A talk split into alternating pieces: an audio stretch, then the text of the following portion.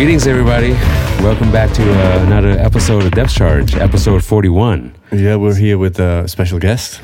Yeah, Been a while Mr. since we Wonderful. Good afternoon. Yeah. Um, so our guest today is uh, Paul Page.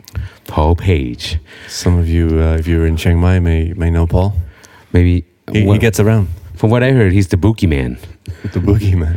You ever see the movie Bookie Man? With like the bees like covering the- from the mouth thing? Maybe I'm getting. Ah, no. Or maybe that's the Jeepers Creepers thing thing. I don't. I don't I think remember. that's the Bookie Man. I don't know. I just usually get the bee guy. The bee guy. but the bookman's okay. well, you know, like John Wick and stuff. So Paul Page, man, what's what's what's going on? Welcome to the show. Thank you so much for having, you know, this moment together. Yeah, well, thanks. Yeah. Thanks for having me, guys. Man, such an honor, you know. I Yeah. I think for Mr. Paul Sugar here, uh, interview you like a couple long time ago. I don't know. Couple When, when, I, when I was working for um, Relax Time Radio, yeah, uh, Paul came on as a guest. But that show was uh, like really different because you know we, it was very like rigid format. We had Mhm. to play it had segments of um, what you call those. Jing, we had to have like Jingles, jingles, and uh, you know all that radio stuff. Well, we Uh, have jingles. we have we have a what do we have? We have a We have jingles. I wrote the jingles. we have a jingle. We have a good jingle, right? Yeah, but have I- a good jingles. what I'm saying is that this is more freestyle. So even though even though you're uh, Paul Page bee expert, we're we're free to talk about anything. If if something crosses your mind that uh, like is more interesting than bees for you at this very moment, we talk about that. Sure, sounds good. Well, I think we need some introduction for people uh, All right. at home that are listening to us uh, of who is Paul Page. So tell tell us about Who- yourself. Who is Paul Page? yeah, who is Paul Page? Uh, so yeah, I'm um, I'm Swiss. Well, half Swiss, half British, and I've been coming to Chiang Mai for the past ten years, on and off. Wow. I actually lived here for a year. Um, so I, I, the main reason why I came here was to work on honeybees and do some Mhm. research, uh, yeah, on honeybees of Asia.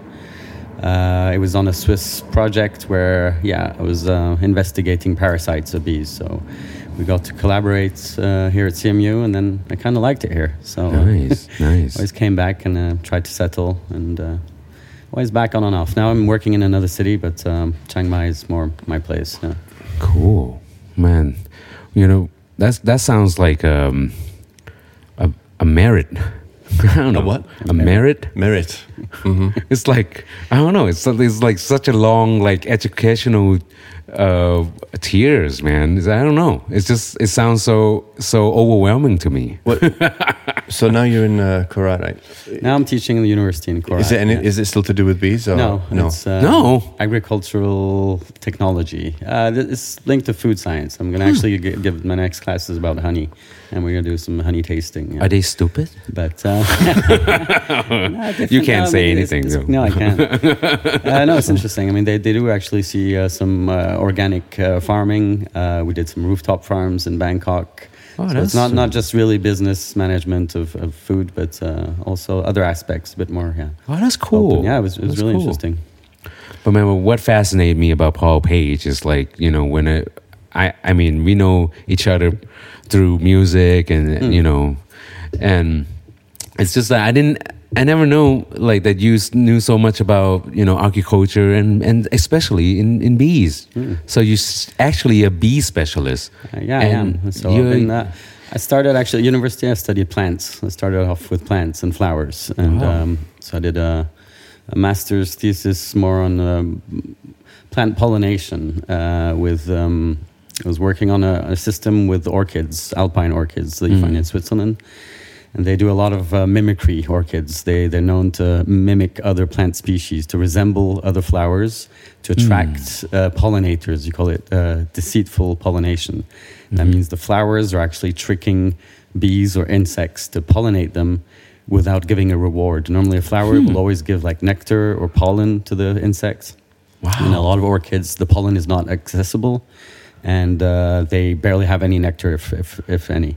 That truly sounds like a pussy. there we go. yeah, uh, watch out for those. Gonna- Really? I mean, it's like Mick. It's like it's tricking you, but it's not giving you reward. It's like wow. I mean, it does sound Are we going down that exactly like a vagina, or well, because you know it, it can't sound like a penis, because penis always give out the reward, not the reward you want. if, ev- if anybody's listening out there, we're actually we actually recorded this in uh, 1977, and uh, it's, we're just only now releasing it. Uh, so if the we sound a little bit out of touch with uh, you know totally normal. the, the norms of today, that's why. what are you doing? Anyway, yeah, continue so- with your plant mimicry. That, that's please. yeah how I started to work with bumblebees. So we had like these um, bumblebees that I would train in a in a giant um, net. Basically, I would give them a space, and I would uh, feed them nectar every day and train them to recognize flowers and different shapes of flowers and colors specifically. So that's how you actually do like you you you what kind of nectar you you It's just feeding? sugar water, basically. Oh, You just train them to get a reward. So yeah, sugar water. see. are, are like bees more trainable than other uh, animals? They're Uh, very smart. I mean, um, well, this was with bumblebees, which are also yeah smart animals. They learn how to manipulate flowers. Uh, honeybees are really smart animals actually because they can uh, they can recognize faces.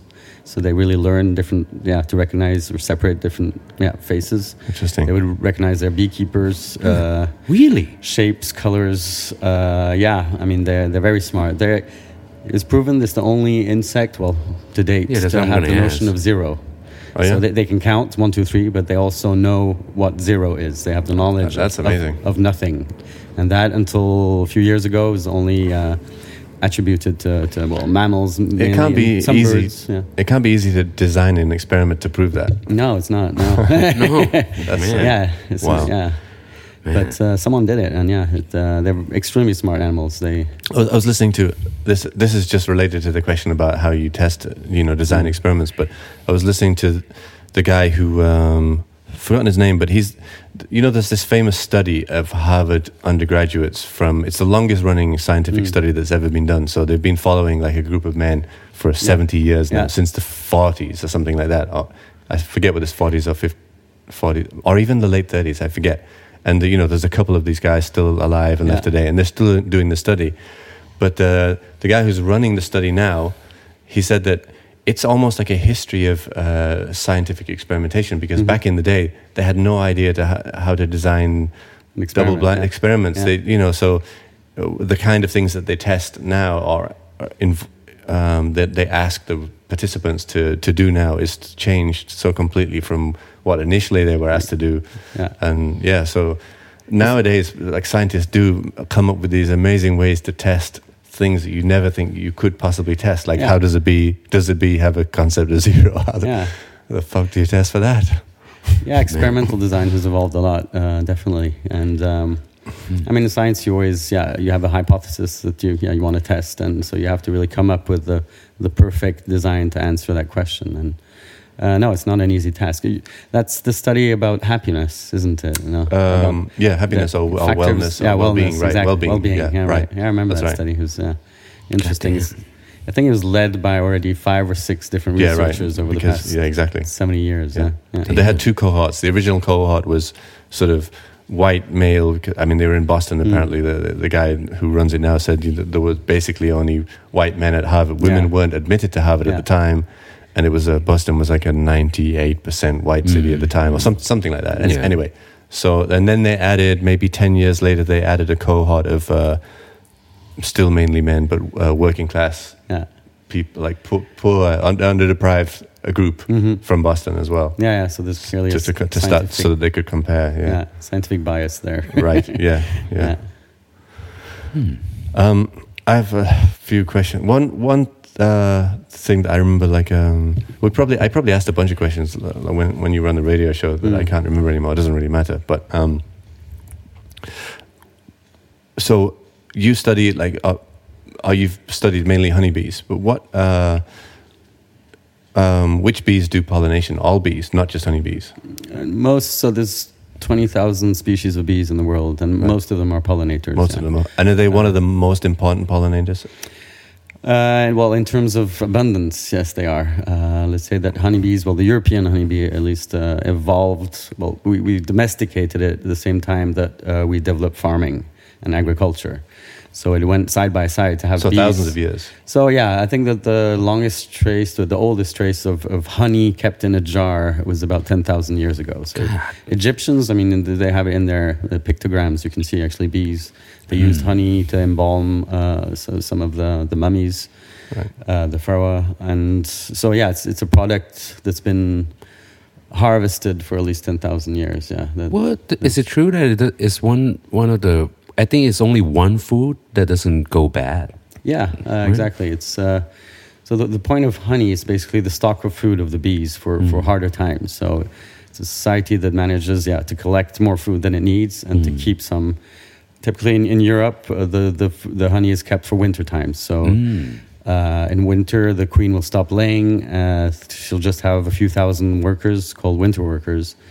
And these workers will just consume the honey to be able to create heat to keep the queen uh, warm over winter. Wow. So if you if you open a, a box, a hive in, in Europe in the middle of winter, which you shouldn't do because you might kill them actually, but if you if you open it and put your hand on it, uh, it's 25 degrees, so whatever temperature it is outside. So Wow. they they're just using up this honey to yeah to create heat. Wow. And the other reason is, yeah, when you have uh, like heavy rains, like in Thailand, or um, if you have periods of drought where there's no flowers around, no food, so then they have a stock of food to survive these these harder times. So that, that was the point.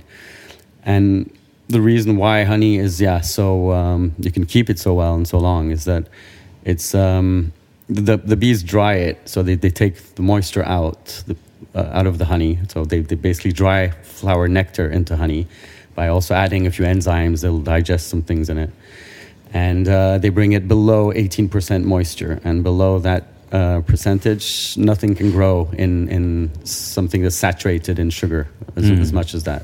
Right. So basically, no no mushrooms, no bacteria can survive uh, with so little water and so much sugar. Wow. it No that. wonder.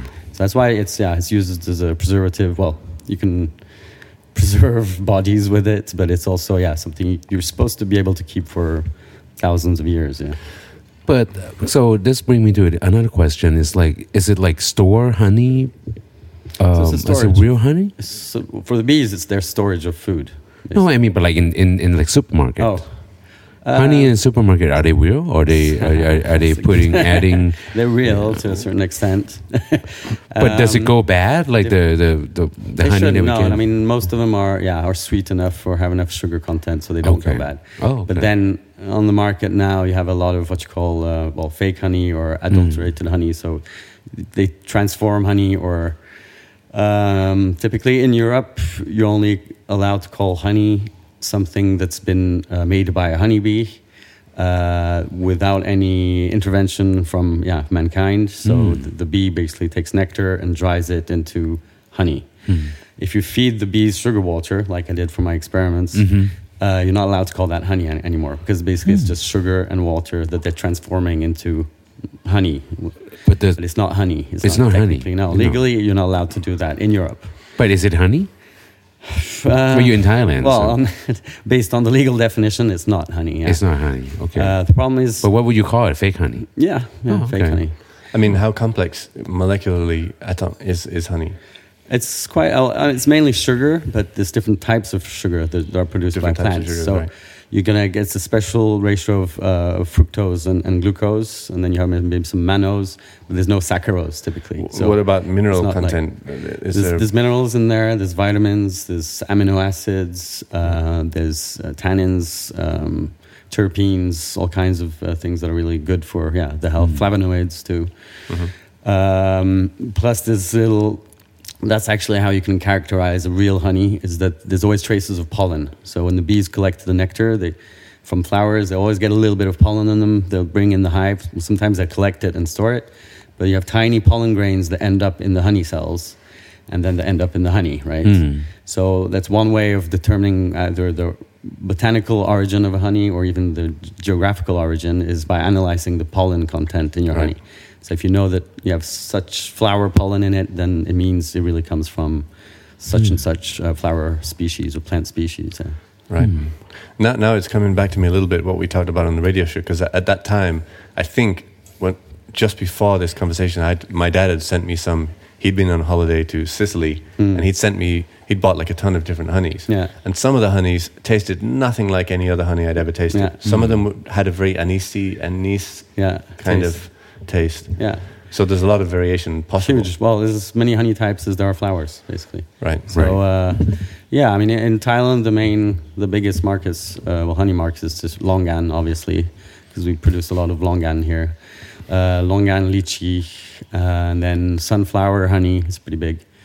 Hmm. And then it's going to be wildflower honey, so amazing, mainly, yeah, forest honey. I try most of it except the uh, sunflower one. Yeah. It's, it's kind of new. It's only since a few years that they. Oh, okay.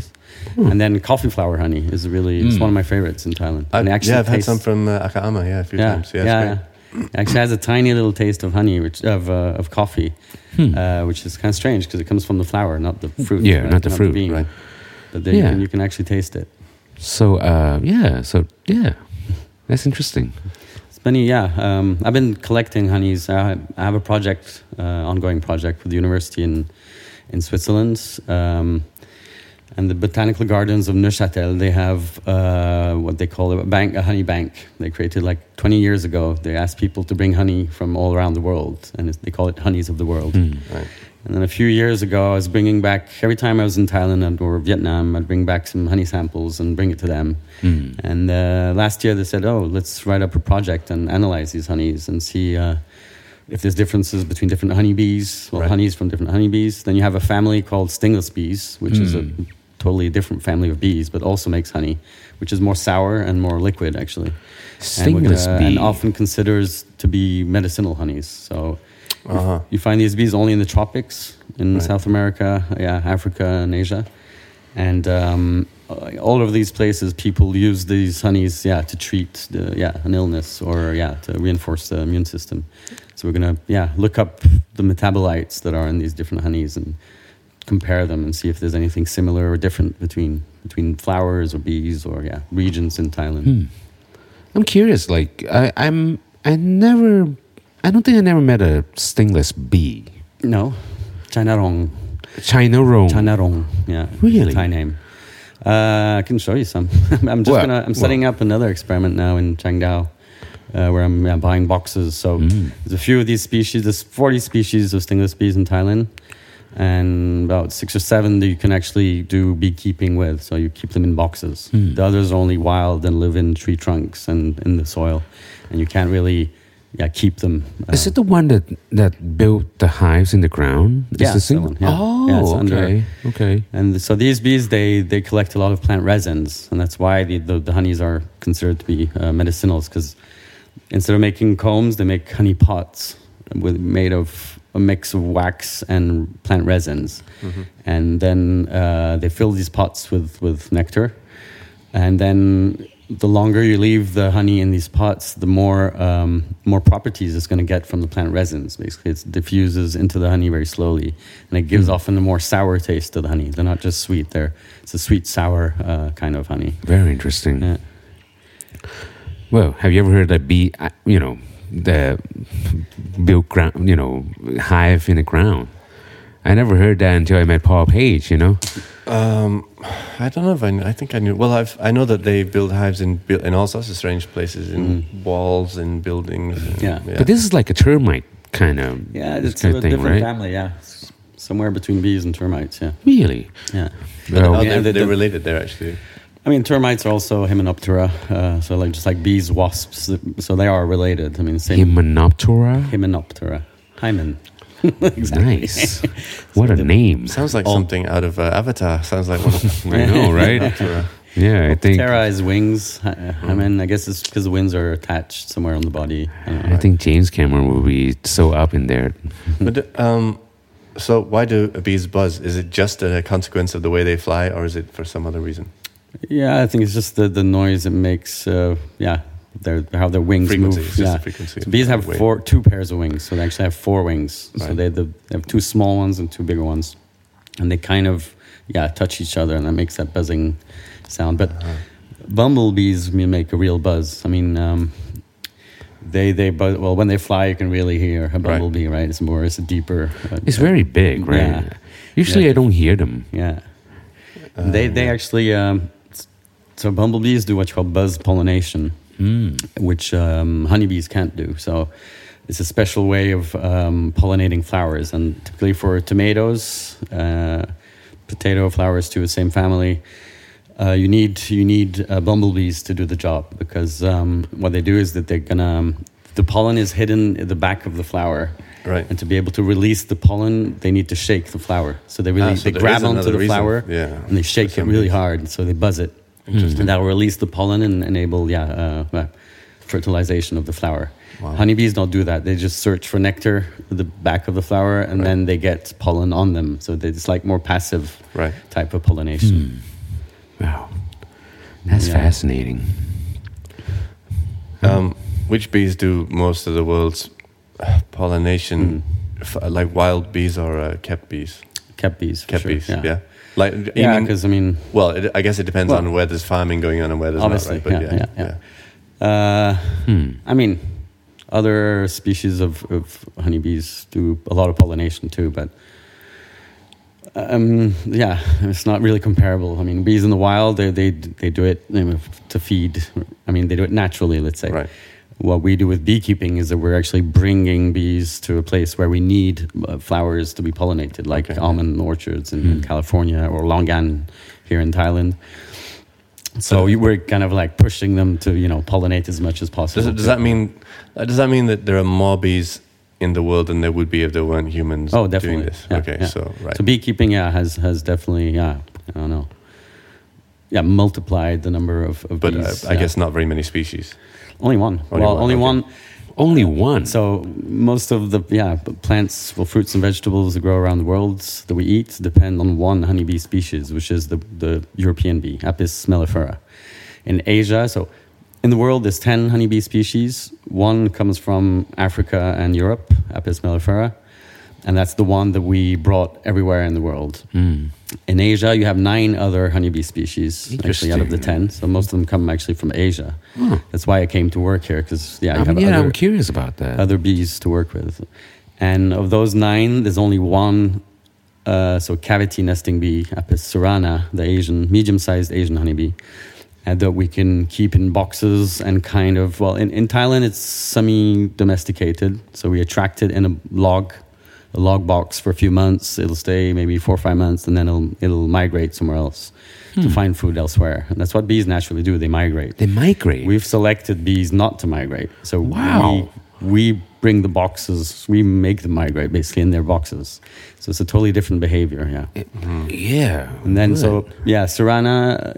uh, I mean, here it's used for pollination, but yeah, you can't. It's not optimized to get honey because it's natural honeycomb. Then you have to cut everything, extract the honey, and the bees leave. So it's not really a recyclable system, mm. right? Mm. But in China, they've domesticated it on the same level as Mellifera, so they can also keep it in boxes. And yeah, but it's a bit more of a, a bit more of a wild. Well, it's more aggressive, mm-hmm. has more na- natural wild traits. I mean, more defends its colony more, mm, Right. stings more. Yeah, uh, might swarm off easier too. I mean, it's not. It hasn't been selected in the same way the, the European bee has. So I have a question. Like you, you study so much about bees. Like you, have you been? I mean, around the world to study all those like those bees, like different species, like No, mainly uh, mainly in Asia.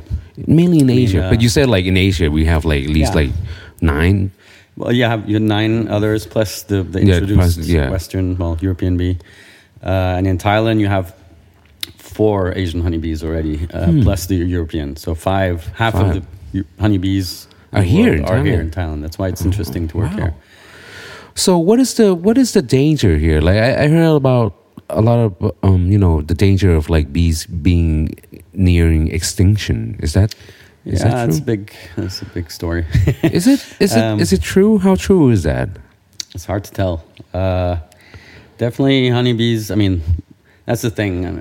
I always get, yeah, how are the bees doing or the bees dying? Hmm. And, and when people say the bees, uh, they're really talking about the European honeybee. They're talking Oh, about I one see. species of bees. Out of Ah. the 20,000, out of the 20,000 Yeah, that are in the exactly. world. Twenty, right? yeah, and that, twenty that's, thousand. that's kind of, yeah, a problem because people think that we need to save the, the European honeybee, but it can be saved. It's already in a box. It's already domesticated. Right. It's not. It's not a wild bee anymore. Not at all. And they barely survive in the wild. If they, they manage to swarm off, Because we've selected them for these traits that for being raised. Basically, Mm, selected exactly. them for yeah. being raised. It's like uh, if you release cows in the wild. You know, I don't know if you can really. You know, Cats are cats are all right because they're only right. s- I guess they're only like semi-domesticated or they Yeah. domesticated us one perhaps Yeah. it's yeah so Hmm. But bees need, well, the European honeybee needs human intervention, basically. It needs to be taken care of. it that's needs, mind-blowing. now we have a parasite. That's actually why I came to Asia. So we have a parasite on the European bee that comes from the Asian bee. And if you don't treat against this parasite by using chemical treatments, uh, it'll basically take over the colony and kill it within a year. So you need to, be, yeah, treat the bees against this parasite so they can survive. Why is it so important to save that one species of bees? It's not. uh, it's. I mean, for mankind, it's important. Basically, you want to save agriculture. You want to save Yeah. farming. You Yeah. save the economy. That's why we're trying to save this bee, so that we don't get food shortages around the world, which could create conflicts and possibly even wars. True, but why why does like the European bees get the parasite from the Asian bee? So that's again, it's because of uh, mankind. So we. Hmm. spotting them around Yeah, here, so there, the Asian everywhere. bees were only in Asia, but Yeah. we brought the European bee to Oh. Asia about 100 years ago. And then th- these two closely related bee species were in contact in the same apiaries, often the same place. So then you're creating a situation where it's easier for diseases to circulate or Right. to, or a parasite to jump from one host to, to the other. Hmm. So basically, we, we uh, well, mankind did that by through beekeeping. Hmm. And uh, yeah, then it just uh, it spread around the world, and uh, we only realized a bit late that it was all over the place. I think Australia was one of the only places that didn't have it, but it arrived in 2022, and now they What? through the Asian bee. 'cause Sometimes you get swarms of Asian bees that fly from Indonesia to, to northern Australia. Across the and sea. They, they have that, but across the sea or in a boat, it can be yeah, oh, different reasons. Mm. And then uh, the parasite uh, actually uh, arrived, Varroa destructor, it's called. It's, it's Wow. arrived in, uh, in Australia now, so it's a huge problem. They're like destroying thousands of colonies just to prevent it from spreading elsewhere in, in Australia. It's a huge, huge threat. For, so they're destroying the Asian bees. well, no, they're destroying because it's already on the European bee in Australia. He already, yeah, Oh, the parasite is already on there. yeah, yeah. So it's in the hives of European bees. doesn't sound like they've got a good chance of uh, There's no chance. no chance right Happened in New Zealand in 2011, 12, and the same, you know, they were all running around and trying to fight it and trying to, yeah, quarantine some beekeepers or, yeah, apiaries, but it's Mhm. just cir- bees circulate, you know, they can fly 10 kilometers, they can, sometimes workers will go into the wrong box, so they'll, you know, bring bring a parasite or a disease with them too, so. I see. But, but what is control the problem? Because the parasite doesn't seem to kill the Asian bees. And the Asian bee seems to like, you know, take over. Mm. That's what, so that was, yeah, the, the, the reason. Why can't they use the Asian bee to. Because the Asian bee, as I said, it's not domesticated enough. it's more do- aggressive Yeah, More it's more aggressive. more difficult to manage Here in Thailand, you can't keep it all year round in a box. It's going to swarm off or migrate, and then yeah, you don't want that. You want bees that are docile, gentle, stay in the box, that don't sting too much, to produce a lot of honey all year round. Mm. The, you know, don't want to change So the queen or stuff like so that. So the European bees are actually more more controlled Yeah. and they can produce some stat- statistic or unstable economics. They, well, they'll make more honey also. Mm. We've been selecting this European bee to yeah to produce more honey than I see. needs. I see where the problem So what we do is that we yeah we add frames, we add combs that it can fill only with honey, so we can extract the honey and leave the colony yeah live its life basically.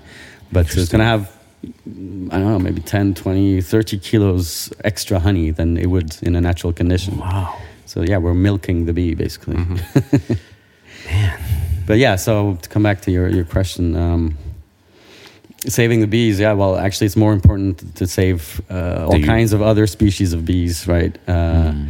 I mean, by diversity is more important than just having relying on one one single uh, honeybee species. Problem is, yeah, farming really relies. I mean, if there were no um, European bees, probably here in the tropics, other bees could do the job. Yeah. Because it's more diverse and you have other honeybees.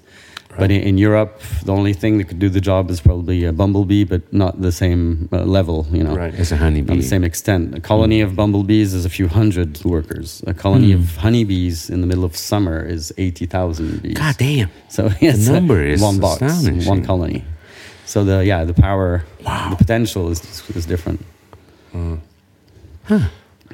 So- blown. Uh, like at this point, uh, when did um, you know? You said you started um, studying plants. Mm. So when did I mean have bees become your major interest? As uh, like uh, outside of just like your work path, uh, is it like your major interest it's, uh, professionally? let's say. Yeah, yeah, especially here. I mean, it's become a, a hobby too.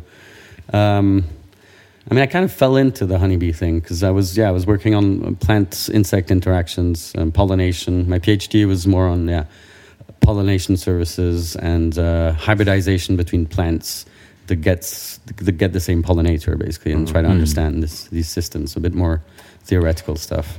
And then to finish my thesis, I actually did an internship. Uh, the Swiss Bee Research Center was working on honeybees, and uh, by chance I got a yeah a small job on this this destructor parasite, and was, I found that interesting too to try to understand yeah how yeah the colony works and and how yeah Asian bees are resistant to this parasite, but European bees are not, and to see if we could yeah select honeybees in Europe that are more resistant that can actually fight the parasite or get rid of it or keep it at a low threshold so it doesn't harm the colony. Mhm. Uh, in Thailand, yeah, um, now I'm trying to develop projects on stingless bees too. I have um, one or two. Uh, other honeybees, uh, sometimes I help out the university at CMU and we go and collect a colony for, for a scientific uh, yeah, experimentation. Um, so yeah, it's, uh, it's both my work and my, my passion, I guess. Well, sounds like it, man. It's, it's such such knowledge, man. I'm I'm I'm getting a little bit smarter about bees by the second. God damn, a little bit, you know.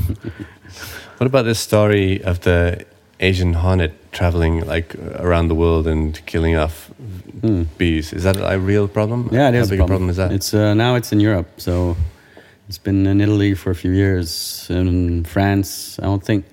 I think Geneva, actually, Switzerland. I think they had the first Hmm. nest this year. Um,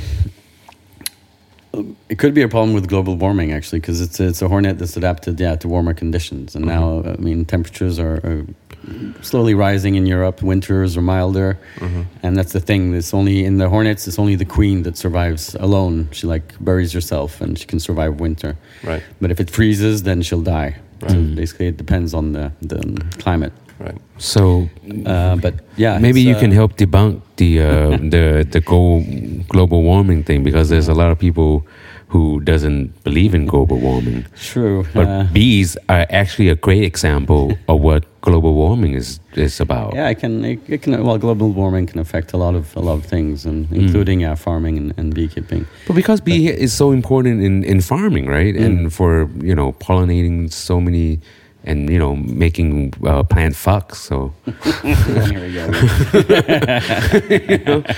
Help Liz. the plants fuck. but the hornets, yeah. So it's it is uh, an issue because Asian bees. I mean, the same with the parasite. They've evolved with these uh, predators or parasites. So they evolved genes and behaviors to Right. be able to defend themselves. Hmm. The European bee it was not didn't evolve, and we, we selected or maybe maybe even counter selected it Yeah. uh, to um, actually lose these res- natural resistances against parasites or, or predators. Mhm. So um, typically Apis cerana, so the Asian bee uh, in the same one, but like a subspecies in Japan, does this thing called balling, heat balling. Right. and uh, when this. hornets enter the nest, they'll all like jump on the hornet uh, and heat heat their bodies up. So I think the hornet dies at 42 degrees, and bees can survive to 43. So they, they like heat it to 42.5. That's close. Wow. Exactly, just before dying, whoa. and it kills the hornet, and the bees survive. So that's one of the behaviors to yeah to defend the colony. is there a video that can. There's- yeah, you can Yeah, check, check it out. YouTube. Uh, Japanese bee hornet, then you'll find it. Oh my god. Yeah, it's quite. It's quite I'm curious. it's It'll quite be on one of those like nature's metal channels or something like that.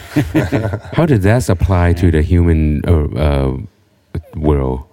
To Do people human do that? Yeah, actually. They right? do. We, we we we swarm into No, somebody. no, no, no. I- Um, there's a in anthropology. There's this theory that um, what's changed f- in humans compared to uh, like our, our uh, ancestors, our evolutionary predecessors, is that most most of our predecessors, like uh, chimpanzees, and it's maybe theorized even some of the like uh, some other- ancestors between us and chimpanzees, they they would have had still been on this sort of alpha male social structure system, whereas humans are not. So in other words, it's like it's theorized that in early human, like uh, prehistorical times, you know, humans. Ba- basically, there's this idea that um, cooperate, cooperating beta males can defeat a overly aggressive or ineffective alpha male. Ah, interesting. So I don't know. That's the closest example I can think of in my ign- in my ignorance. So that's the base Pretty good for example. collectivity, right? Right. Or- I mean, it's one. It's Yeah. one. It's a theory. I think. I don't know how. Yeah. Wow. Yeah, but no, yeah. I mean, it is to come back to Asian hornets. Yeah, it's a, it's a problem for beekeeping. Yeah, and there's Hmm. well multiple problems. Pesticides is another. Yeah, this parasite is another one. And um, I mean, in in France, uh, beekeepers do it as a profession. Like in Switzerland, ninety eight percent of the beekeepers do do it as a Hmm. hobby because it's a lot of investment. The season is shorter Mm-hmm. and you can't make enough money actually to, to get a salary out of it unless Wow. unless you do queen queen breeding and sell queens. But if I you're only making honey, you can't live off it. I saw. I saw a website like Really? um, I saw a website selling like an, an Irish website selling black queen bees. Is that this? Is this? Yeah, What do they call that? I don't know why they call them black, black. queen. yeah. Oh, black bees. Black bees, I yeah, guess, yeah. black bee queens. Maybe. Black bee queens. Yeah. Uh, so that's Apis mellifera mellifera. So it's the the real European bee from Western Europe. right. And it's a darker one. So the it's got less stripes and it's like what we call the the black bee. Yeah. Okay. Uh, it's not. Um, I mean, it's probably what resembled the most, yeah, the, to the wild bee a few hundred years ago when it could still survive. Hmm. Okay. And it's not an easy bee to work with. Uh, it doesn't produce a lot of honey. It's a bit more aggressive, so yeah, it's a bit more wild. Okay. So obviously, it's less interesting for beekeeping. But then, uh, you know, bee, beekeepers like anybody else, they have their Experiment and, yeah, uh, and they they, they out. like one type of bee. I mean, a lot of people in Switzerland work with Carnica, which is the eastern from Eastern Europe, um, which is very yellow, yellow black. You know, looks very like a real bee. Hmm. So they, they prefer to have the yellow bee. Uh, but yeah, it depends on on who, which beekeeper. Some like to work with a variety called the Buckfast, which is uh, actually uh, bred by a monk in. Um, in the UK about 100 years ago, also uh, to, to resist the parasite. So there was a there was another mite, so a tracheal mite. So it was the endoparasite of the bees, and the bees were just dying because of this mite that would live in the body of the bees. Um, and yeah, colonies were just dying. And this he was like an amateur beekeeper, and he traveled around Europe collecting queens, and managed to find some colonies that were resistant to this tracheal mite. And then he bred he bred all kinds of varieties from Europe and created this buckfast variety. So I think I, I think I read something that the, so there may be a connection. uh, The pesticides and the parasites might have a connection because I think I saw Mm-hmm. some studies which had shown that you know if the bee colonies are weakened by chemical exposure, Mm. then they have less ability to Yeah. fight off the parasites. Is that is that It's correct? True. Yeah, that's correct. Yeah, there's a few papers now that uh, show the yeah, uh, how do you call it? Synergistic effects. It's called. So Right. if you have pesticides and yeah parasites, uh, they it triples the effect exactly. Right. Or, yeah, quadruples the effect Mhm. of the yeah the toxicity. So you have the- like things like climate and pest, human behaviors like Mm. pesticide use, and then human behaviors like bringing bees around the world, all Exactly. having uh, consequences. It's multifactorial. Uh, yeah, I Mm. mean colony collapse. Well, colony loss, let's say, is is yeah affected by many different uh, factors. Hmm. The, the climate can also be one, but yeah, uh, parasites and predators and pesticides definitely are are the major ones. Right. But getting back to that, why why you why were you looking for Black Bee's queen? Um, well, I work for a company that has a website builder, and someone using our website builder built a website about bees. I just Oh, yeah? happened to see it. Ah, it's just random. I just came wow. across it. Okay. Wow. So this thing, when you get this kind of bees, do they produce different tastes of honey? Um, I mean, you said The- about the like taste- stingless bee yeah. tastes more sour, and it's yeah, so I'd make really a difference between stingless bee honey and honeybee honey because it's the it's the structure of the pot that actually gives the taste Hmm. to the to the honey in stingless bees because it's made of resin plant resins. So it's Right. It's actually chemicals, well, natural compounds that are in the resin that will slowly diffuse into the honey and give it this more sour taste and maybe some medicinal properties. so that's a stingless one. that's the stingless bee. Yes. So the honeybee Right. that we're talking about, the black bees, Mm. is a honeybee.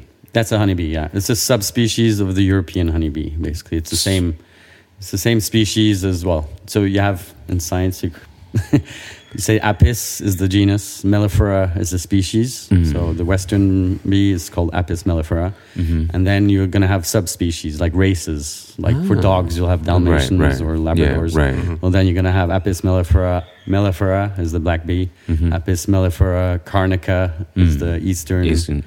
European bee. So yeah, you can have subspecies basically that Right. are slightly different morphologically. The, Mm. also, like, some uh, make like more. cannabis plants as well. yeah, Or- exactly. Yeah, like cannabis sativa. Well, Or is that this, th- these are already two species. Okay, right. cannabis Yeah. is the genus, sativa.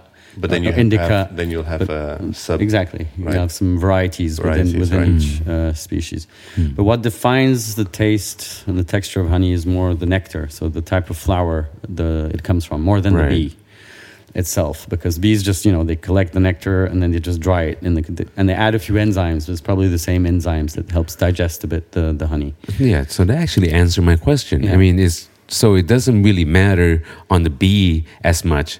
I mean, it matters if you want to produce a lot of bee, uh, a lot of honeys. Mm, yeah. So you would want a certain type of European bees, Yeah. right? So, in that sense, it's actually where that black bees queen is going to be at. Uh, You, you lost me there, but never mind. What? I mean, you. I mean, Solo. you, you, solo. I mean, it, does it sell a lot? Like, how much does it sell? The black black I- bees I queen. I don't remember. No idea. Okay. But yeah, I mean- basically, it's, so it's more the flower, yeah, the type of plant the bees have been on. And so to call, a, I mean, honey, when you say like lavender honey or Mm. Manuka chestnut is honey, the famous one, like from New Zealand, right? Manuka honey. So it means the bees have, to make that hum- honey, have been predominantly on one Mm. plant species. So it's like a single think I- origin. I just read something today. I think it has to be 45% of the pollen grains inside have to be from that plant to call it monofloral. Okay. Or else it's a mix of wildflowers or a mix of flowers. Yeah. Fascinating. But like, yeah, if you want uh, macadamia honey, then yeah, you have to bring your bees in the macadamia orchard, and they'll ninety percent of the bees will get the nectar from macadamia. I never flowers. tried that. That we have, you have actually macadamia in uh, in northern Thailand, uh, Chiang Rai. Um, yeah, mainly because you need some cold weather actually for macadamia. Mm. And they mix it sometimes with the coffee plantations too. But bee doesn't really work with cold weather, right? No, it doesn't Mm. like rain. and No. It doesn't like too cold. Yeah, Yeah, Mm. but Thailand, uh, how cold? uh, Thailand's fine. I Thailand's mean, fine. It never gets Anywhere in too Thailand's fine. even in up in the, the Doi mountain. Maybe, yeah. Okay. Some days it won't fly, but no, it's as long as it's a few degrees, they, they can manage. I mean, in Europe in spring, yeah, the bees, as soon as it's sunny, even if it's snow, sometimes you can get Hmm. some like, um, what do you call it? Hazelnuts are starting to flower. They have tiny flowers with a lot of pollen. Yeah. It's like the first source of pollen for bees Mhm. after the end of winter. But it's already, yeah, it can be maybe 10 degrees outside or five, and they're already flying and collecting pollen. Hmm. But no, if it's if it's they need they need sunlight to navigate. That's Right. the main thing. Do ca- cannabis growers don't need bees, right? They don't like the pollination going on. Is that? Well, cannabis is wind pollinated, so Wind- wind you don't need yeah you don't But the growers these- are always trying to stop. The Really? general, is that not right? They're, they're always know. trying to stop the pollination because then, yeah yeah. So you want to stop pollination, but it's harder because it's wind pollinated. okay. So what you what you do with cannabis is you cut male plants. Basically, you get Right. rid of the male plants before they produce the pollen to be Hmm. sure that they're not going to pollinate yeah your female plants and Interesting. because else your buds will be just seeds right and you don't want that. I see. Yeah. Yeah, I visited Maejo University has a huge cannabis Oh, yeah. research center. And I visited uh, a year ago. before it became all legal and stuff. And they had like 16,000 plants out there, you know, open air. And my first question was like, how do you, how do you prevent it, uh, you know, males uh, Right. of happening? Because even cannabis, because it's dioecious, that means yeah, you have male plants and female plants, and the male has male flowers and female flowers. But sometimes when you have a high concentration, high density of female plants, Yeah. it can change sex. Right. And Right, It can start yeah, producing yeah. little pollen balls, right? Right. Mm. And if that happens, then you're basically you're fucked because you know the pollen will just spread all over, and you get So the bees don't get any uh, cannabis uh, pollen, so they don't get. Um, would they get high? Well, if they- actually, they do. I've seen They do. I've seen bees collect. The, if you have male plants, which is rare because usually people cut them, Right. I've seen bees collect the pollen from the male. So that they can, yeah, they collect Hmm. pollen from different sources of plants. It can be like maize, well, uh, corn.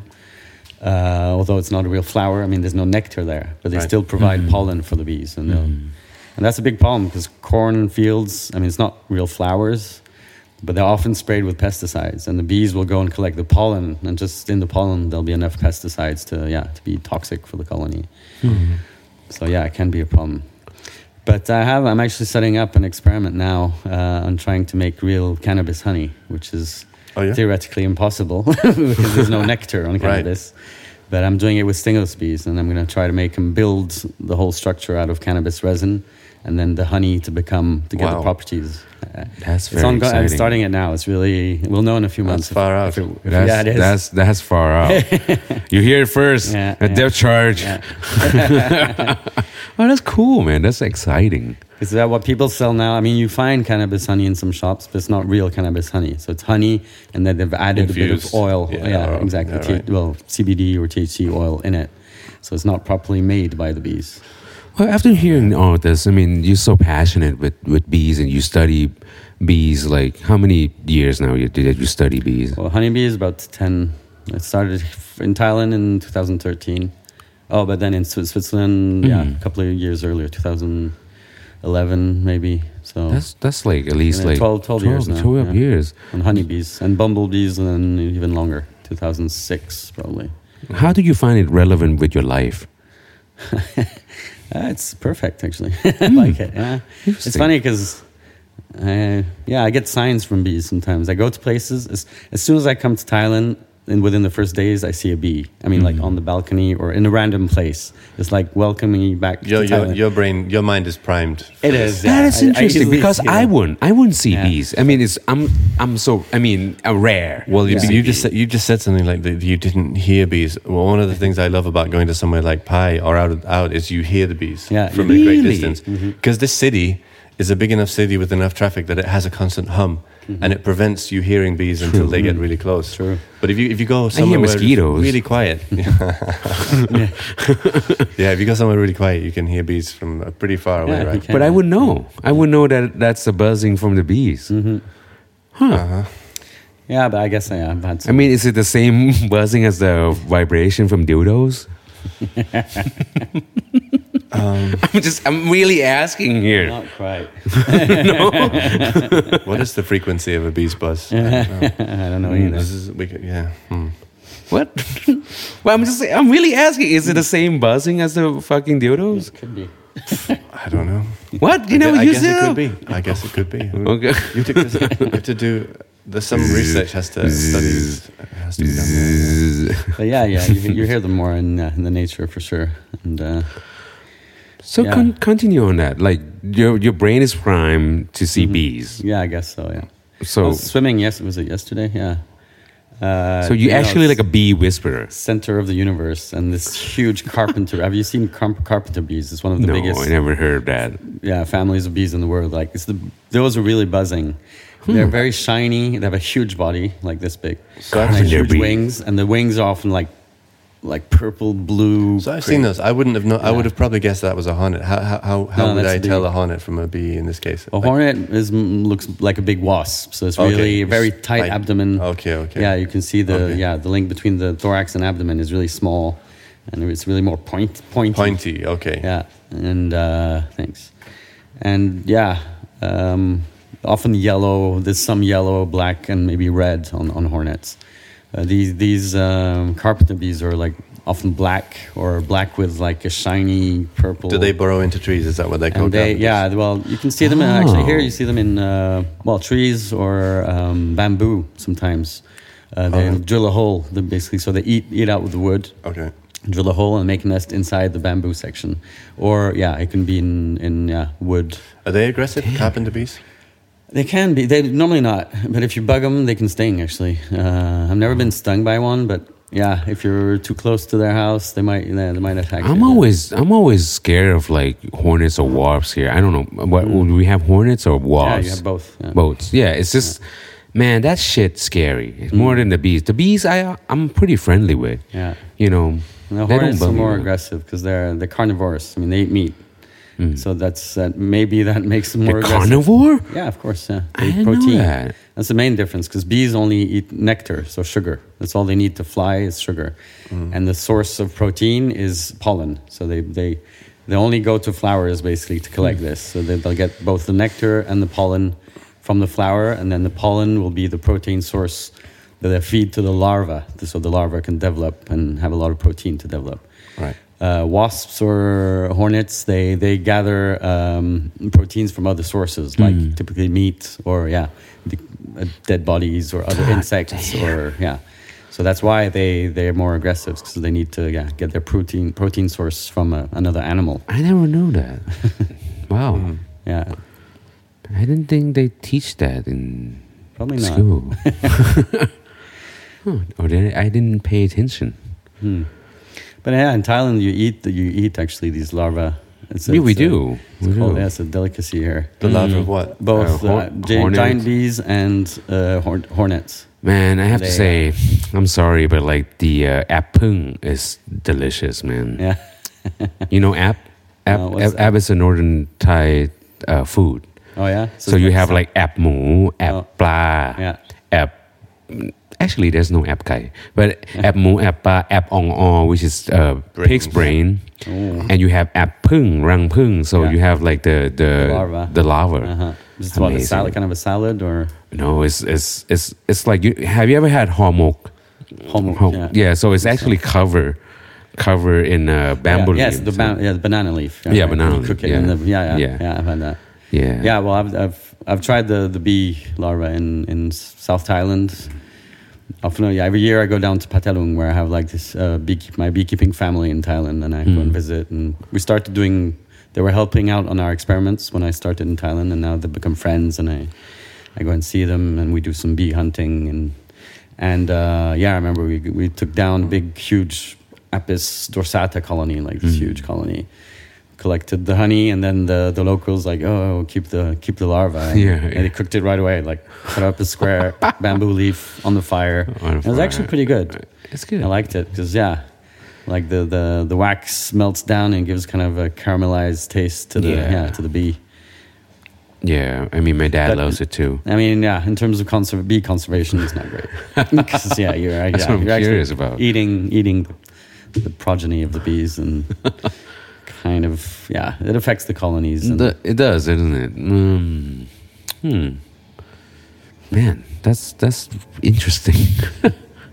How fast can uh, bees fly? I mean, I, uh, obviously it must vary between species, but they look pretty fast. don't yeah.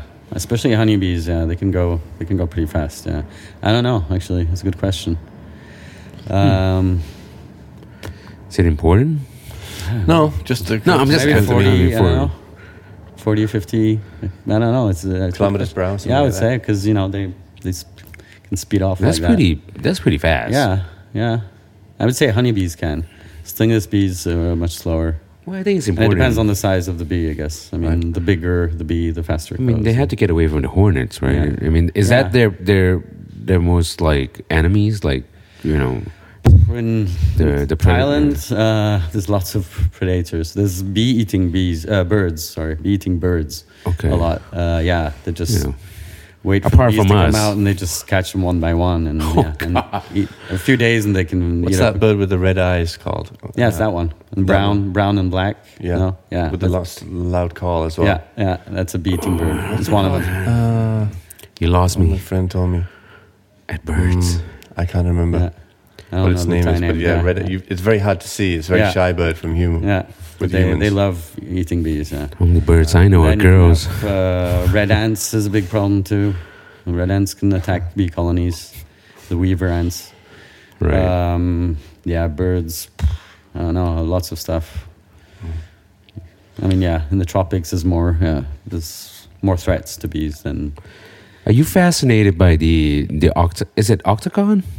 The oct- Hexagonal. Hexa- yeah, it's actually hexagonal, right? Yeah, yeah. Are you fascinated with how how they they Yeah. built that? I, I am. It's like, well, it's can we use that in in in? architecture? Yeah, in a lot of people do. I mean, it's one of the, the the most solid structures actually. Um, yeah, if you pile up hexagons, it's it's super super strong. Hmm. Um, yeah, I mean, I'm sure a lot of architects have yeah, found inspiration in, in honeycomb structure.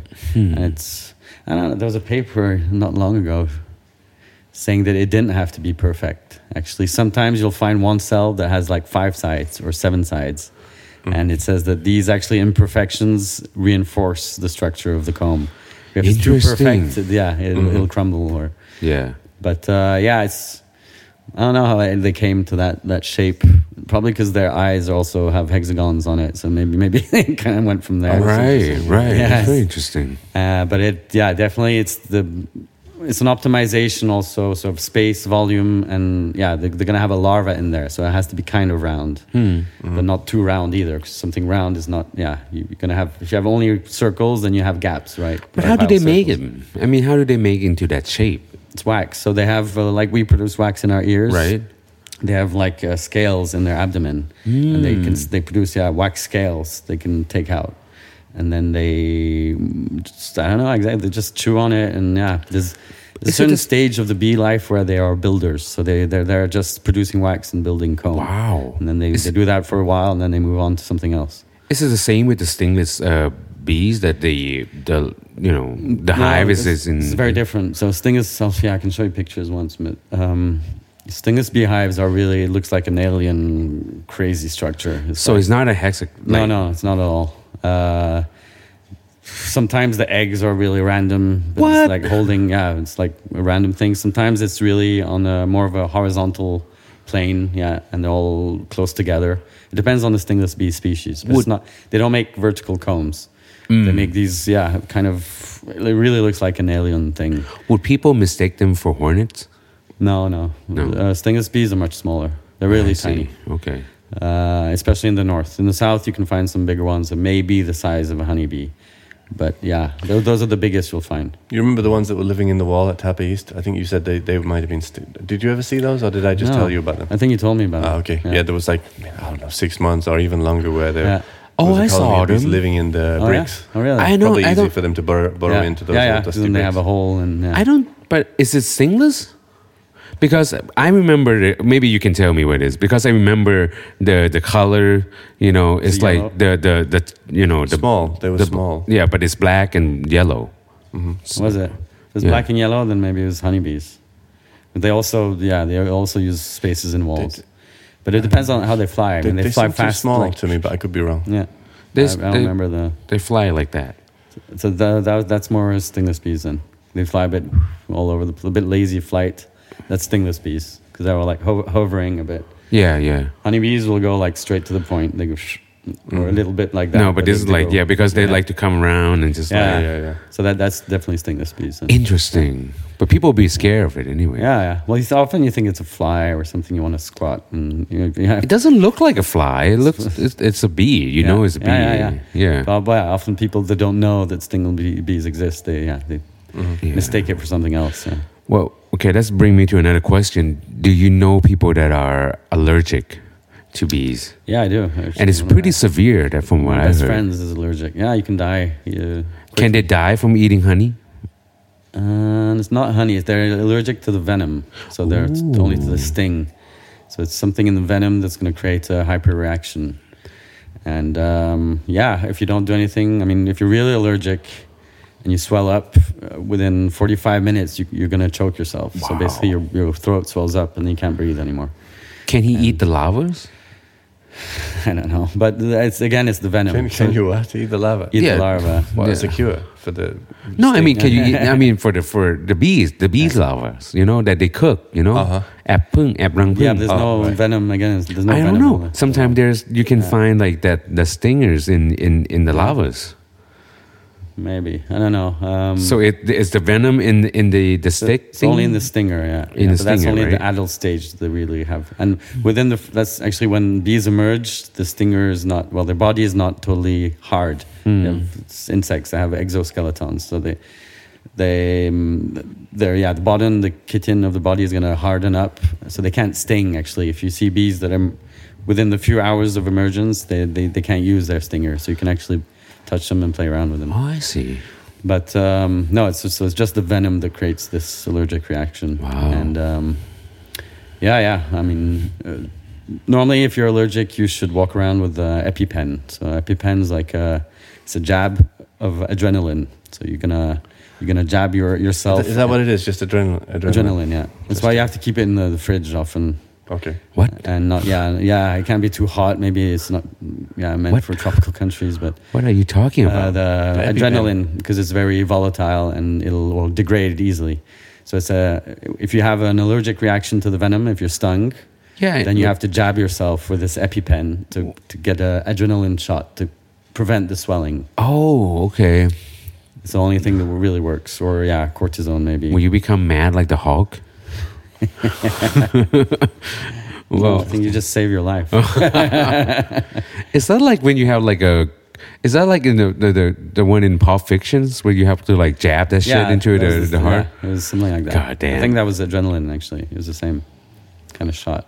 But you don't do it in your heart. That was a bit extreme. You do it in your in your leg often. Okay. Yeah. Wow. And just, yeah, and antihistamines. So basically, yeah, you have to prevent your body from overreacting to the. To the Scary though, where like people would just like stab you right in the in the fucking knee and just like. You do it yourself normally. And how big is the needle? It's pretty big. Oh God! it's like a pen. Yeah, you just you know no. you jab it, then it goes. in. Oh, And yeah, oh my God! yeah. I don't know if I could do it, but Well, of course you can do. it. You you have a You're, dick. uh, in enough, if you, you're starting to not be able to breathe. You probably can do it. yeah. That's what she I said. guess so. Yeah. I mean, when we start talking about jabbing, now we just, you know, oh, jabbing. I mean, I mean, we're afraid of something jabbing in the knee. We have to ask some ladies, like, are you afraid of being jabbed? In the knee. Are you, in the knee. In the knee. are you afraid of my stingers and my venom? Are you allergic? Sorry. No comment. Okay. Yeah. Uh, we, we're, we're pretty much done with the bee thing, aren't we? I, I think so. Yeah. Are we? I mean, I think I- I've run I think of- there's some like run question last night. Somebody wanted me to ask you. I think it's like, have you ever been to a point like when you go out for the bee inspection? There's bee goes into your suit. Yeah, it happened. Really? I told this story last night, actually. It happened Really? To someone, yeah. Uh, yeah, I was working in Samui. Well, we had this experiment. So we were based in Chiang Mai, and we were traveling to Phatthalung and to Samui, and we'd do that triangle every time because the bees are a bit different, and the parasites were a bit different, and yeah. Anyway, so uh, yeah, it was the end of the day in Samui, and we we're closing colonies. So these like cylinder, cement cylinder colonies. That's what they used uh, as a hive. And uh, I was with my colleague, and he uh, he had the smoker. You know, you usually smoke bees off. I see. So what what you're doing with the smoke, actually, it creates uh, it creates noise, so the bees can't communicate. So it's a chemical noise. Right. Actually, bees communicate with pheromones. So they they give off. They have a lot of glands, and they give off pheromones to communicate, uh, like aggressivity, or if someone's entering the hive, they'll yeah, they give off this pheromone saying, okay, we have to attack this intruder. And actually, with uh, it's funny because Apis cerana, so the Asian bee, uh, that that that pheromone has the smell of banana. It's the exact. It's nearly the same molecule as the banana smell, but not quite. But you, when you smell that, you're like, oh, there's yeah, there's angry bees around me. Whoa. And I was so closing, and so basically, what you what you do is you smoke so that the bees can't communicate. It's like if you put on a loudspeaker and you can't talk, right? Right. And um, I didn't have the smoker, so the bees were starting to get really agitated. And and I just yeah, it was the last colony. It was a long day, 37 degrees. You know, full full bee suit all day. You just lose. It's like a human sauna. And um, I'm like, oh, geez, I can, yeah, there's a lot of bees here and I can hear them really close, you know? And I looked down and I forgot to zip my Ah, suit up. shit. Oh shit! And I look in my veil, I'm like, okay, they're inside. And I had like 12 or 15 workers, you know, really angry workers in my veil, in, yeah, in the hood. And I was like, okay, what do I do? So I just like, I just closed the thing, uh, opened, opened my veil, ran down the hill as quick as I could and hoping the bees would, you know, fly off. And I got to the car and had like 12 stings. Twelve Just 12 stingers in my head, you know, in the ears, nose, all over. And luckily, yeah, the assistant was there and she took them off right away. So if you leave them, that's the thing. If you get stung, you have to remove remove the stinger very quickly. Because what happens is the stinger is gonna it's barbed, so it'll stick in your skin. The bee leaves, the stinger stays, and attached to the stinger, you have a little venom pump, venom sac. That if you look at it, it looks like a miniature heart that continues to pump venom in your body. Wow. So that, that's why you should always Pull find the stinger, take it off. If you get a- small amount of venom, it's not a big problem. But if you leave it, then you yeah you so it becomes swollen. yeah yeah very swollen. And yeah, luckily I got them all off, and I didn't I didn't swell too much. And uh, I think I took some antihistamines, and that was it. But that was that was a scary experience. Yeah. Shit, Yeah. that that's that that doesn't sound right. yeah, we gotta be up your ass. no, I haven't tried that. Wow, I'm not sure. maybe Wow. that's for the next episode. but tell a little bit more about yourself. I, I heard you you study uh, martial art as well. Uh, yeah, yeah, I do um, a Vietnamese martial art called uh, Vo Vo Vo Vietnam. So it's a traditional martial art from northern Vietnam, Wow. and it's something I started uh, yeah in Switzerland about 12 years ago. Mm. Yeah, same time as bees actually. Interesting. and uh, now I'm a teacher. I'm yeah, past my. Uh, I became a teacher three or four years ago, so I, I teach this martial art too. What? So you you have to get a license? You have to pass an exam. Yeah, uh, you have like a technical control they call it, and then God you, damn. you're allowed to teach. Um, but you continue to learn. Actually, it's just Well, never ending. Basically, Like every martial art. Yeah, yeah. It's just the beginning. Actually, when you become a professor, then Wow. you realize how much more you can. Yeah, Mm. you can learn. So you get a like a fucking degree or something, or like I just a have a diploma. certificate, a Yeah, diploma. just have a wow, paper says I'm allowed to teach it. that's awesome. been uh, I've- been teaching it a bit in Chiang Mai too. Uh, I just have like ask people if they're interested, and then we go in a park and I give a free like beginners class. And Mm, if sounds I come scary. back here to live, then I, I'd definitely like to open a open a, A real, dojo? a real dojo. Yeah, Ooh. That might take some time. Well, I don't know, man. You you seem to blend right in into the uh, the Chiang Mai uh, society. yeah, I mean, think about it. When I was in Bangkok, I don't I didn't know any beekeepers. Um, yeah. When you were in Yorkshire, did you know some beekeepers? I see them around. I don't know if I know any personally. Yeah, Uh, see? This is like so fascinating about Chiang Mai is like there's this guy randomly coming to bars, smoking weed, and just like start, you know, we never know what he does. No, no, no. But we. Well, I see what you're saying. Yeah. No, but as a like a musician, you get to meet. You get to meet like the people who are like really into music. You you you're. Uh, yeah. I'm- I like- think I think you're especially into music because Yeah, there's like only a few people. There's only a few people that make almost every event. You know what I mean? A lot Do you see them. what I mean? Uh, as many as uh, almost humanly possible. So one actually, of those people, I think. now I understand when you when I asked you about the, how relevant your your bee uh, studies to your life is so paramount. It's like you actually act like a bee. you actually go straight for the honey. you know, it actually makes sense on how Never you go. buzzing. and you have like that aggression, Yeah. but you keep it controlled through martial art. Uh-huh. It's very interesting, man. Hmm. Sting like a bee, fly like a butterfly. it's Muhammad Ali. Yes. yes. Yeah, yeah. But I don't think you fly like a butterfly. Maybe you fly Dance like, like a a, butterfly. bumblebee. I don't think I've. I don't know if I've seen you dance, so I don't know. No. Do you dance? Yeah, I do. It's Oh. much later in the night. How how is a martial art uh, plays a part in your life? It's uh, quite important, actually. It's, Mm. uh, I think it's a good balance for me because, yeah, as you said, I have quite a big social life. I like to go out a lot and I yeah Mm. drink and smoke and party quite a bit. So it's um, yeah, it's a good uh, counterbalance for for that that lifestyle I have and. Uh, it's kind of a meditation too. Uh, when, I'm, when I'm training, it's like a one and a half hours where I'm only doing that, and my brain is switched off and just concentrated on on doing martial arts. Oh, that's important. And it is kind of a. I don't know when you guys are playing music, it's kind of the same. Yeah, I think so. You're you're really into it, you know. I think so because I, I study a little bit of martial art. I, I think it, it's it's it's great. Yeah. Is that meditation Mhm. going? You know. Yeah, and then it's. I mean, physically, it's good good sport, good workout.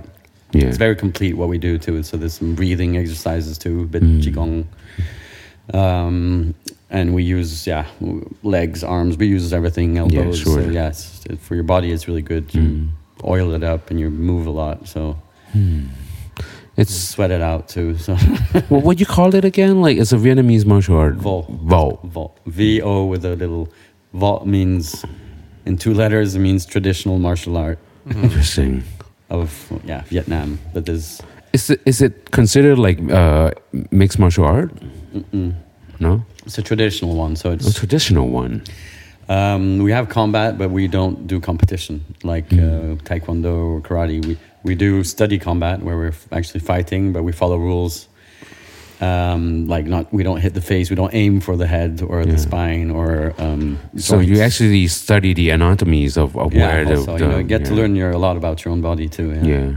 And then, um, yeah, so when we fight, it's more, it's always like uh, someone higher ranked against someone lower ranked. So Mm. actually, the student is always learning, Right. and the, the professor is kind of guiding the student Mm. in his in his yeah learning.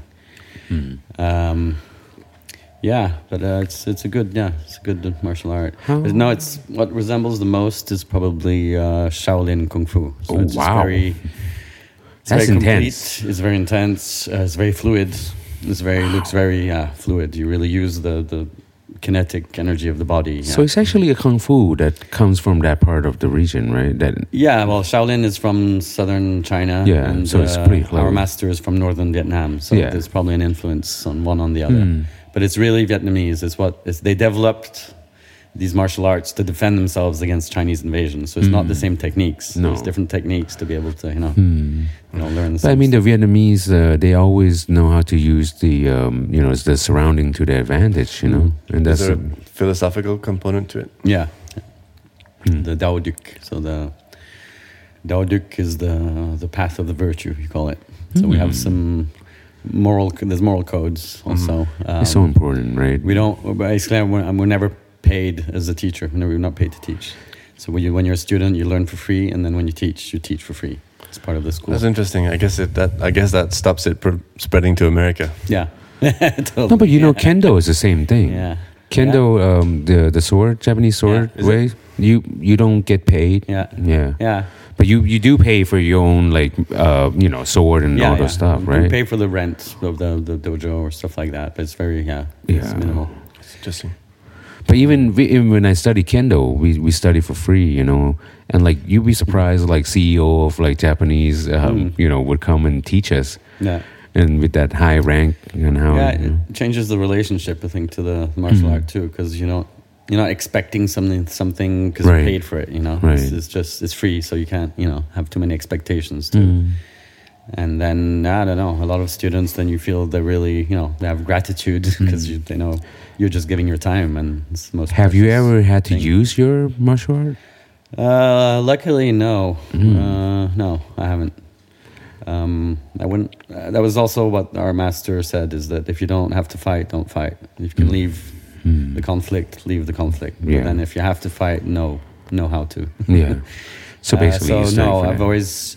I don't know. It gives you also a kind of confidence that you know sit, puts people off. Yeah.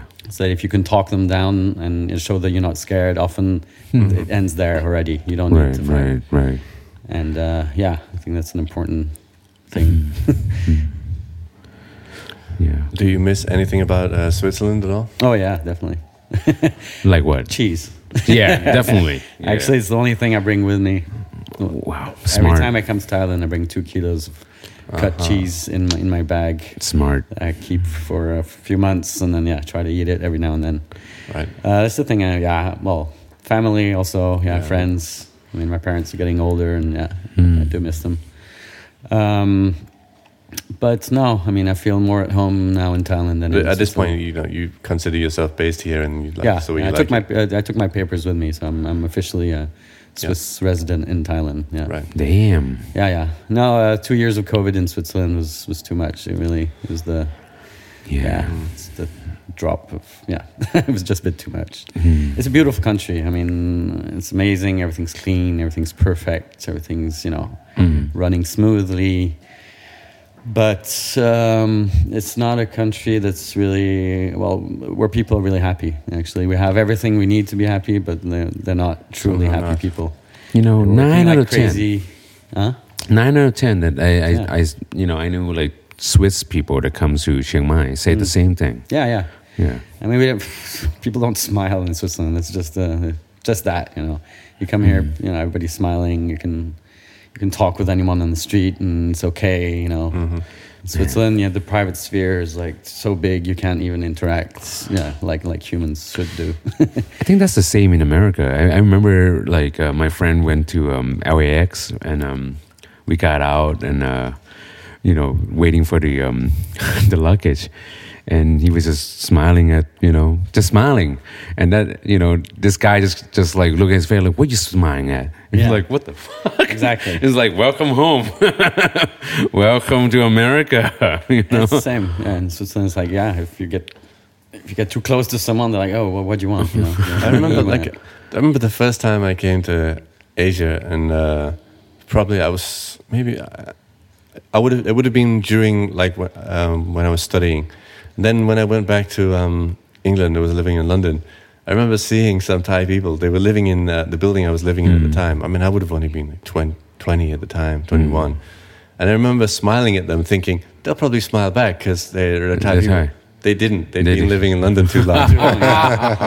they'd gotten learned. They'd Same. gotten conditioned. So Yeah. When I'm in Bern, there's the Thai embassy in Bern, and there's a lot of yeah, there's a big Thai community actually uh, in that city, and it's the same. I'm like, yeah, hey, hi, hi, Thai people, somebody come, and they're like, no. no, you've been Swissified. totally, no, really. I'm like, geez, they don't smile anymore. It's weird. God damn, that, that is kind of weird when you see Thai people that don't smile. Mm. Actually, you can see that in Bangkok when you go into BTS or you know Mm. Yeah. around. Uh, Bangkok, Bangkok, Bangkok's people don't smile, man. Less, yeah, much less. Just go to like any random shops or any restaurant. Mm. You know, if you go here in Chiang Mai, you know they're all smiling. hmm hmm You know, they they they, they know what they're doing in their life. But Yeah. in Bangkok, it's like they're forced to do something. Like they don't want to be there. You know. That's true. Yeah. Hmm.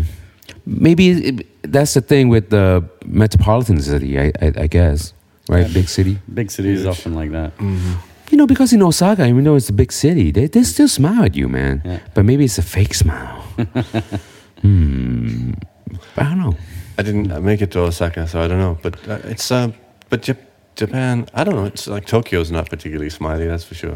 True. I mean, but Osaka is such a fun place, man. I mean, Yeah, I'd like to go. it's like a Chiang Mai people. Mhm. That's what how my sister would put it. Like Osa- Osaka or Kansai people are actually more like Chiang going, Mai uh, people. Well, how big's actually. Osaka in millions? Oh, wow. I don't know, Don't man. It's not as big as Chiang Mai, but it's pretty big. It's not as big as Chiang No, Mai. I don't it's bigger think than. it- Isn't it must it be bigger? bigger. Osaka? Yeah. No. I'm gonna look this up. I mean, if I'd you say a few, No. few million. No, I don't know. I've never been either. no, Chiang Mai is really big, Yeah. man. Chiang Mai is a million and a bit. Million. Yeah, but I mean, like the the area wise. Yeah, yeah, it's huge. Yeah. Yeah. I'm ta- yeah, I'm talking people. Yeah. Well, people. Mm. Yeah, I mean, Osaka. like, That's a lot of people. I mean, but but the area wise, it's not as big as Chiang Mai, to be honest. You know. Mm. I mean, Chiang Dao is part of Chiang Mai, you know, Yeah. and then Chiang Dao is pretty big. I'll be going uh, to Japan normally this spring. It's First beautiful. time. Yeah. it's beautiful. My favorite part is in autumns Yeah. when when the leaves is changing Yeah. colors. You know, yeah. But I love Osaka big. and um, Kobe, Nara. Yeah. Hmm, maybe you should go study bees in Japan. I'm I'm Maybe. curious. I tried once. I had a contact there. Where where about Where part? Which part? Oh, I think it was on that. Uh, what's the island? Hokkaido? No, no. Kyushu? No, no, the the south southmost island. Okinawa? Okinawa. Yeah. Well, Uh, that, that, big, that makes uh, sense. Big research, bee research group. Yeah. Hmm. That's more tropical, eh? Very Yeah, tropical. Yeah. different. If you go to Okinawa and Yeah. you go to Japan, it's Yeah. totally different. yeah. The language is different. Mhm. Even though they understand, but they, the way they speak it's not very Japanese. It's Right. very Okinawan. Yeah. Interesting. No, but now the all the bee research, I got a bit fed up of the academic world, I must say. So I um, see. everything, the experiments I'm doing now, I try to do as a freelance researcher. I so see. more as an Mhm. external collaborator with universities, but I'm not yeah, directly yeah, hired Right. by them. So, what do you see in the future for, for you? I mean, now you're here, Ah, but I'd in the like future. to. Um, uh, actually, yeah, I like Chiang Dao a lot, and Mm. I've, I've been thinking for a while of doing like kind of a bee, uh, bee paradise or be sanctuary up there with, with all the well, as many as possible species as, as you have, and um, yeah, maybe doing something um, bee tourism also. I mean, a lot of people ask me questions all the time about bees, so Mhm. maybe if I organized that in a yeah more of a Man, I think guided tour way, it could be interesting too. man, I'll sign up for Um, that. I don't know. Yeah, I like this kind of uh, life I have. a bit of yeah, a bit of work and a bit of. Uh, Chiang Dao is a great place, man. I just research. recently visited, man. It's it's it's really interesting how it's growing. Mhm. I think I, I asked the local, and they say like the COVID is actually um, kind of like slow down the the the progress of Yeah. like going too too crazy around the, the the national park. You know, That's a nice place. It There's is. a lot of organic farming up there. There's Yeah. nature. yeah, Um, I mean, yeah, um, Doi Luang is is UNESCO right uh, World Heritage. Yeah. So it could be. I, I, I know uh, actually a bee guy in Cambodia that works on UNESCO projects. I see. Maybe they could do something similar here. Hmm. He works for the um, Work for Women, uh, yeah, um, project of, of UNESCO, Hmm. and he develops yeah, beekeeping for uh, women in, in Cambodia. Hmm. So teaching them how to yeah how to keep bees and actually make um, make some money on it, and okay. and uh, that could be yeah something a bit more social. Could be a good idea linked to beekeeping. Hmm. Do you, What, what are you? Sorry, so just Sorry. you, you go ahead. I was just going to ask. What are your favorite things about Chiang Mai in particular? the music. Well, that's going to bring to my question. I mean, yeah. Do you find yourself relevant to your peers in, in terms of that aspect of like enjoying life with music and you know No, martial arts and Very that's what that's what you know that's what's so fascinating uh, to me about Paul Page is like you know you don't look like a scientist but you are a scientist especially in specialist uh, specialize in bees and Yeah. you know?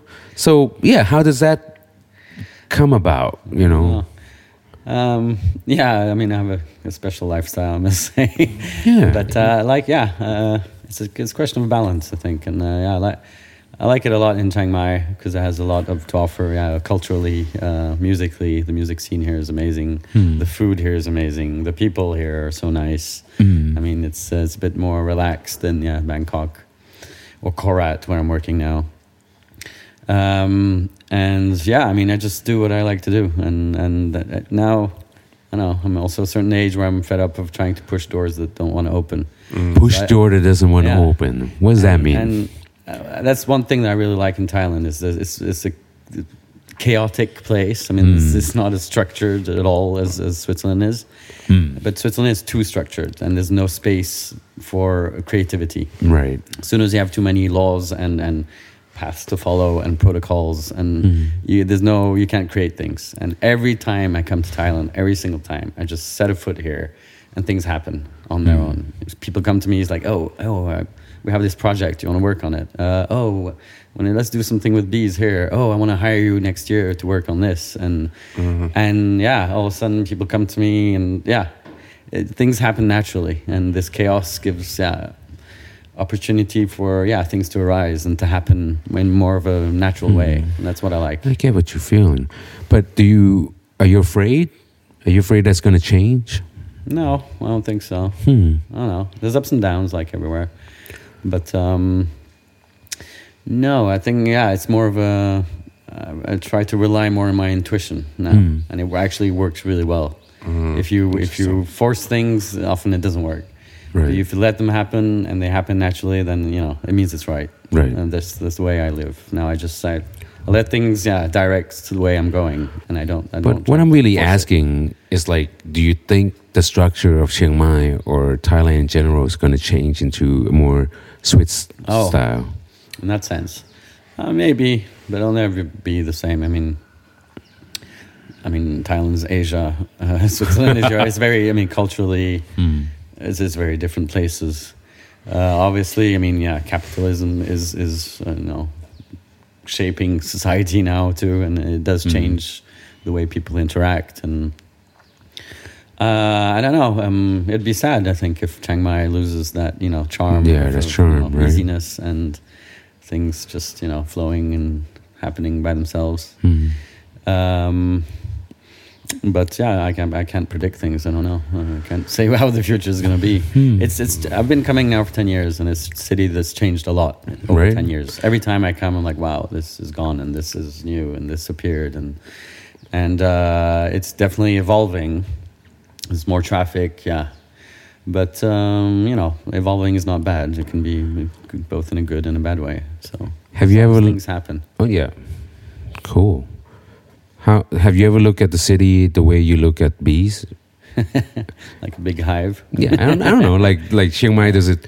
Does do you feel like it's evolving like the bees would? I don't know if I could compare it like that, but yeah, it's uh, well, it's a bustling little, I mean, you little city, and you know, things things are I mean, you know, there's like twenty thousand species of bees, Yeah. right? So, I mean, and you study how many species? Uh, just a few, Just a Uh, few, just right? Like, uh, two or three, well, But- six maybe. But it's statistic. Is it a statistic how they they evolve the hives and you know each species make their own Well, hives? yeah, and- I mean, different species evolve differently, uh, Hmm. and yeah, but everyone, every species did it in their own way. So you look at the giant Asian honeybees. I mean, that's one of the bees I find most fascinating. Mm, the why? Apis dorsata, and they make one huge piece of comb. It can go up to a meter fifty Hmm. large, thousands of bees packed just on one single comb. wow. And those, those are really yeah impressive. I just yeah went to collect one. A few Is that like ago. Pung Luang or something? Pung Luang, yeah. yeah. Oh, okay. And uh, I don't know. It's it's a quite a it's an amazing society to yeah to understand and look Hmm. at bees. It's it's a function. It's a matriarchy, so it functions basically relying on on females. Males are not really useful in there. They're just Hmm. uh, eating and mating. So it sounds But, like Chiang uh, Mai. well, there you have your answer. yeah, Interesting. How how long have we been doing this? Damn. yeah. All right. Are we breaking records? Yeah, I think I think so. I have to get going. soon. Yeah, we can, Oh, we can okay. wrap it up. All right. Yeah, that's right. So, thank you so much, Paul and Paul. It's been fun. Yeah, yeah. Uh, really informative. Yeah, thank you And, guys uh, for having me. Yeah. Well, you know, Easy I, way to pass the time. Yeah. Which definitely. I mean, if you guys at home are listening to this and feeling like you have more question or something that we haven't really touched, you know, Paul Paul Reach. Page is still here, Yeah. and we can bring him back whenever we want, and Can. you know, we can talk other things. We just cover just like a fraction of his life. We haven't really covered his philosophy or how he thinks about weeds and women and or other sexual things he likes some, to do. Some topics we don't want to uncover. well, I don't know. LJ It's always fun. wants to go there, but we, you don't have to. I'm, uh, you know, I'll be the moderator. no, That's why I have Stop. you, Paul. Oh, man, that's awesome. So, you know, Yeah. share and thank you so much, Paul Page. Thank you, LJ. Thanks, man. Thanks, all. Yeah. To, Thanks until next time, guys. Great. See ya. See ya. See ya.